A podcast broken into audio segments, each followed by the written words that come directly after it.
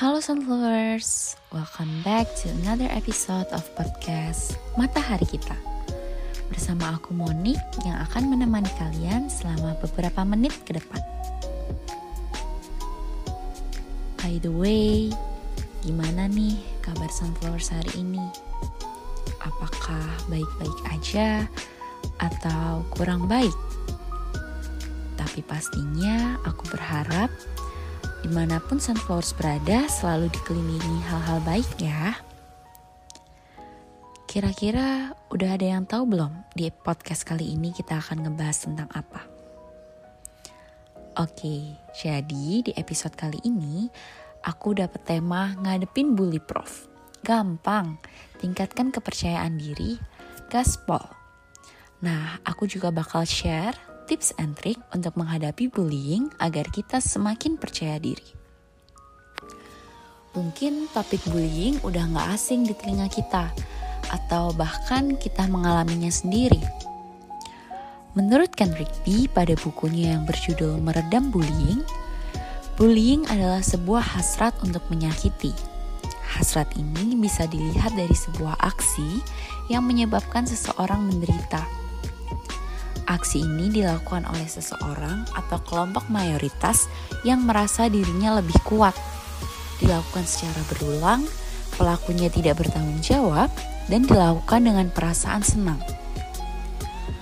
Berdasarkan sebuah riset, pelaku perundungan biasanya memiliki masalah keluarga, stres, atau trauma.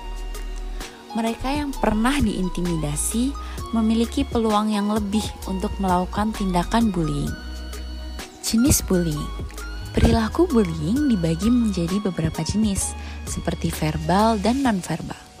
Bullying nonverbal berdampak pada ancaman pelaku hingga kekerasan fisik. Sedangkan bullying verbal menggunakan kata-kata kasar yang sampai menyebarkan aib korban kepada orang lain. Mengutip dari kemenpag.go.id, bullying dikelompokkan dalam enam kategori. Yang pertama adalah konten verbal langsung. Contohnya mengancam, menyebarkan gosip, labeling dengan hal buruk, dan lain-lain. Yang kedua adalah konten fisik langsung. Contohnya mendorong, memukul, mencubit, dan menghancurkan barang. Lalu juga ada perilaku non-verbal langsung, yakni mengejek, menampilkan ekspresi yang merendahkan. Lalu juga ada non-verbal tidak langsung, yakni mendiamkan seseorang dan juga mengucilkannya. Yang kelima ada pelecehan seksual dan yang terakhir ada cyberbullying. Cyberbullying sendiri adalah head comment atau pencemaran nama baik yang dilakukan melalui media sosial. Lalu apa sih akibat bullying bagi korbannya? Nah ternyata akibatnya ini gak main-main guys. Yang pertama adalah masalah psikologis. Korban bully sering kali menunjukkan adanya gejala masalah psikologi, bahkan setelah perundungan berlangsung. Selain itu juga berpengaruh terhadap kesehatan mental remaja dan anak, yakni mereka merasa sangat sedih, rendah diri, kesepian, hilang minat pada hal yang mereka sukai, dan perubahan pada pola tidur atau makan. Yang kedua adalah masalah fisik. Bukan hanya memar dan terluka, namun, korban bullying sering mengalami kecemasan yang dapat memicunya stres pada diri korban. Kondisi ini menyebabkan berbagai masalah kesehatan, seperti sering sakit-sakitan, gangguan pencernaan, dan masalah lain. Yang ketiga, ada gangguan tidur. Dampak negatifnya juga terlihat jelas pada korban adalah gangguan tidur. Para korban sering mengalami kesulitan untuk tidur dengan nyenyak sekalipun bisa tidur, tidak jarang waktu tersebut justru dihiasi dengan mimpi yang buruk. Yang keempat adalah tidak bisa menyatu dengan orang-orang di sekitar. Salah satu akibat dari bullying yang perlu diwaspadai adalah kesulitan untuk menyatu atau berbaur dengan orang-orang di sekitarnya. Anak maupun orang dewasa bisa mengalami bullying secara tidak langsung ditempatkan pada status sosial yang lebih rendah dari rekan-rekannya. Nah, hal ini membuat si korban merasa kesepian, terabaikan, dan berujung pada turunnya percaya diri. Nah, seperti yang sudah dibahas, bahwa bullying mengakibatkan turunnya rasa percaya diri. Jika hal ini dibiarkan terus berlarut dan hal itu akan menjadi membawa dampak yang tidak baik, seseorang akan merasa rendah diri.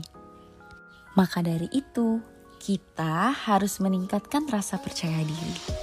Salah satu fokus untuk percaya diri adalah dengan mempunyai self-image yang baik. Katakan setiap hari kepada diri kita bahwa kita adalah orang yang baik dan kita mencintai diri kita. Hadapi bullying dengan percaya diri, dalam artian kita bisa tersenyum menghadapi hal itu dan malah membuat lelucon untuk kita bisa tertawakan bersama. Bukan mereka yang menertawakan kita. Orang yang mampu menertawakan dirinya sendiri sebenarnya adalah orang yang telah mampu mengenali dirinya sendiri dan percaya diri akan hal yang ada pada dirinya. Intinya, konsep tentang kepercayaan diri itu adanya di kepala kita. Ketika kita merasa percaya diri, maka itu diawali oleh pikiran kita. Begitupun sebaliknya. Jadi, ingat ya teman-teman untuk selalu percaya diri pada diri kita sendiri. You guys are amazing. Nah, in order to succeed, we must first believe that we can. Oke, okay, sunflowers, aku rasa cukup sampai di sini ya aku menemani kalian. Aku pamit undur diri. See you in another podcast of podcast Matahari Kita. Bye bye.